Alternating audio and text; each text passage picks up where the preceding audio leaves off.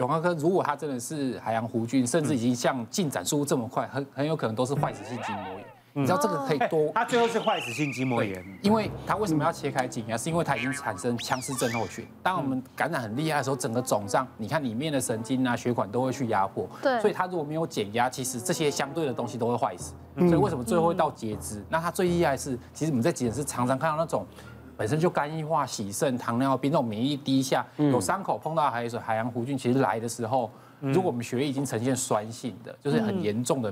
那个变化败血症呈现的时候，其实几乎会死亡的，哇塞！所以是非常恐怖。所以我们很庆幸他十四天之后抗生素打两轮，最后没有截肢。真的。但他的手现在就像有个疤啦，米老鼠的手套一样，就刚好两条在这边。那是金刚狼啦，男生的话是金刚狼。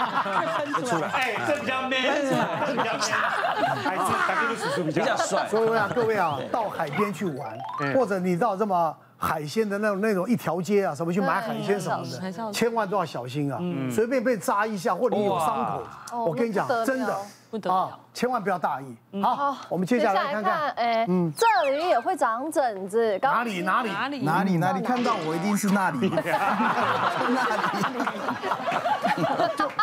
一个都没有地方可以长，对，没有就那里呀。我看到你就知道那里，我的整间就是那里，就看那里。日理万机，每天那里。那有一个三十几岁的男性来门诊，他就说会阴部，他就讲的很隐晦，就是那边下面下面，就是觉得有一点点怪怪的，他就想说有点热热的，有点痒痒的。我想很多人都有这种经验呐，可能夏天比较闷啊，或者是哎去有点不安全的心情，他都会有点害怕。所以我们很常看这种这种病人，我们就会。暗示他说：“哎，那你最近有没有去哪里玩啊？有没有不认识、比较亲密的行为啊？”那位先生就有一点就是不置可否，也给我一个似懂非懂的一种笑，那个微笑哦，他就跟我们讲，我也不知道怎么办，我只能当做他可能有接触，我就给他吃一点抗生素，吃一点射护线，因为那个地方跟射护线比较近，有时候比较紧，有时候尿尿也不太顺哦，给他吃一点药。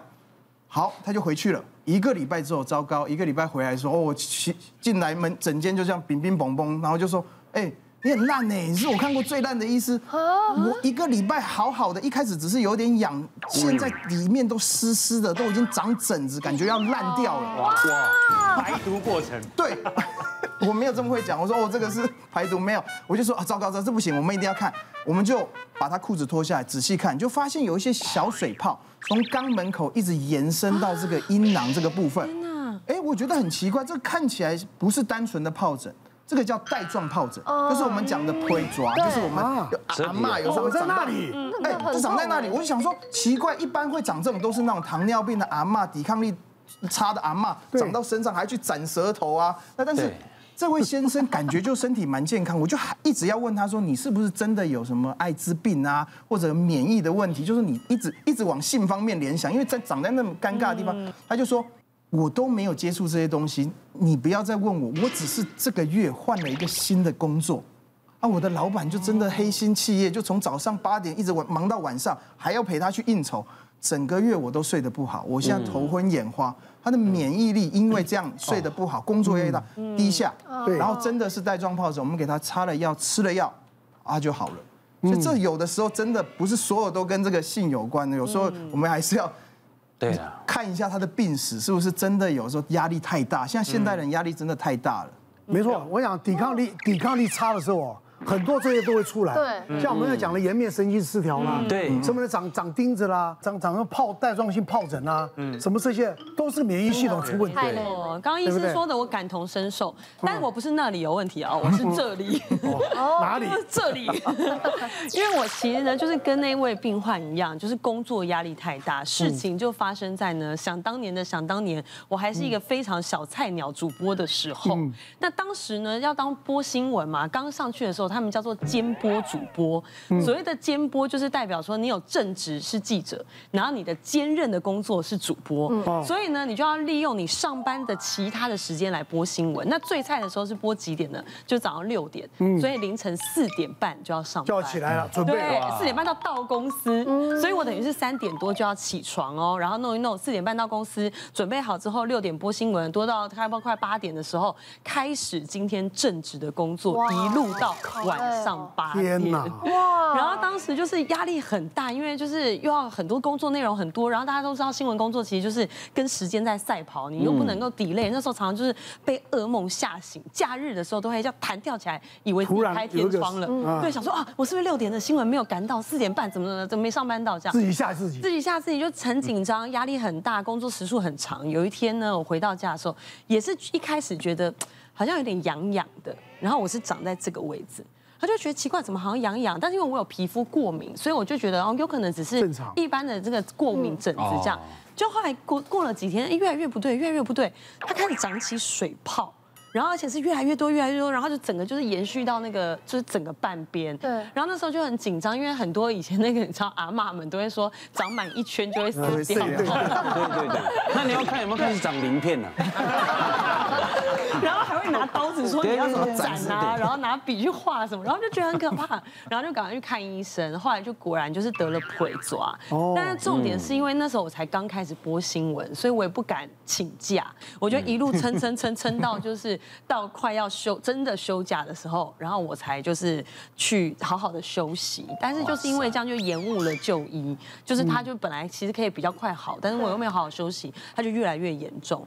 然后我有一个朋友，他是一个老。板，那他也是就日理万机，然后那时候他听我得腿抓，他就跟我说他之前得的地方更可怕，他长在这个头皮耶，然后而且是一路就是长到眼快要眼睛的地方，对，蛇王那是蛇王，蛇王他长得太重，华西街的，然后那时候他说那时候医生就跟他讲说，如果伤到视神经的话，有可能会一辈子都没有办法再看到，很可怕。我还不知道是哎，对。这个这个带状性疱疹会长到，所以它是哪里都有可能长吗？主要是因为它我们之前之前如果生过水痘，这个病毒其实就会在我们神经节里面，所以它也是会在头皮到眼睛，这个是三叉神经的第一个分支，嗯，所以它也有可能是脸啊，甚至在鼻头啊、耳朵里面，只要是任何是有神经的，所以都有可能长。老实说，为什么说绕一圈它会想？其实不会真的绕一圈，因为我们所有的神经都是对称的，所以其实你几乎都会是半边，但是。有些免疫低下，例如说像你癌症有在做一些化疗的药物，或者是你本身免疫力是像像我们的艾滋病等等的，你免疫力是很低下，它就有可能在多多神经节会会长这个带状疱疹，所以才会现在好像是绕一圈，那事实上它是多发的神经节都都并发这个病毒的的产生。他们现在在推，好像到了快五十岁以上就尽量可以先，现在可以打疫苗，现在可以打疫苗哦啊！以前我们我们我们听到好像会长。腿爪，嗯，都是老人了，对对。对，现在不是了，没有，那时候才二十几岁，对啊，现在不是。好，我们现在再看，接下来，哎，看一个有趣的，好了，耳朵有长珍珠，哎呦，太好了，是真的珍珠，采珍珠啊！我曾经有过一个十七岁的女生来看诊，她主要是她已经，她主要她来看主要是因为头晕啊，而且她常年都会觉得耳朵左边的地方会觉得闷闷的，那这几年她开始觉得听力有变得比较差，嗯，有时候会有点耳鸣。倒是这两个礼拜，他开始会头晕、眼冒金星的感觉。嗯，来的时候耳朵，我们第一个一定是先检查平衡的状况。右耳没事，左耳哎，内视镜一看，发现他耳膜底下有一个白白的东西。哦，接下来就赶快帮他安排听力检查、电脑断层，所有检查都上去了。后来我告诉他，你的耳朵里面长了珍珠。嗯，他得了一个珍珠瘤，其实我们学名我们会叫胆脂瘤，但是我们上皮细胞不小心被耳膜包进去，然后它就在里面一直生、一直生、一直长。然后最后就有一点白白的，因为在内视镜底下，在肉眼底下看它是白色的，然后它会分泌一个珍珠汁，然后会吃你周边的骨头，会造成发炎。因为耳朵就在颅底，它如果往上窜，吃破你的颅底，你就有可能，你就有可能会造成脑膜炎、脑脓疡的状况。那它也有可能会吃你周边的神经，如果吃到你的听神经，你就听不到。所以遇到这个状况，一定要开刀。我们开刀的时候，我们就把耳膜掀开。掀开的时候，我们看照片就可以看到一个白白的像珍珠一样的东西。哦，真的有珍珠哎。对。那我们还要很小心的再把它耳膜再把它。带回去，对，就要非常小心，不能碰到周围的神经。是哦，我们的工作就有点像那采猪农一样，对，把它珍珠拿出来，再把它放回去，继续养。这好结实，继续养，我要继续继续养，拿掉继续追踪啊。这如果没有追，这没有持续追踪的话，有些当然现在技术会比较好了。以前早年，然后复发率可能两成到三成以上。是，如果继续长，就继续吃，听力整个都听不到。多几个就可以做珍珠项链了。这会臭吗？呃，如果合并感染会臭，我刚刚有说过那个珍珠汁那个酵素，它如果分泌里面有一些细菌堆叠在里面，会很臭。这个女生她是先天的啊，如果后天的话，就是譬如说我们以前常听说耳朵的积水，耳朵积水的话，它可能就会把耳膜给吃进去，它的上皮细胞都会包在里面，就像包水饺一样，它就又会钙化，有点像珍珠一样。别忘了订阅我们 YouTube 频道，并按下小铃铛，收看我们最新的影片。想要看更多精彩内容，快点选旁边的影片哦。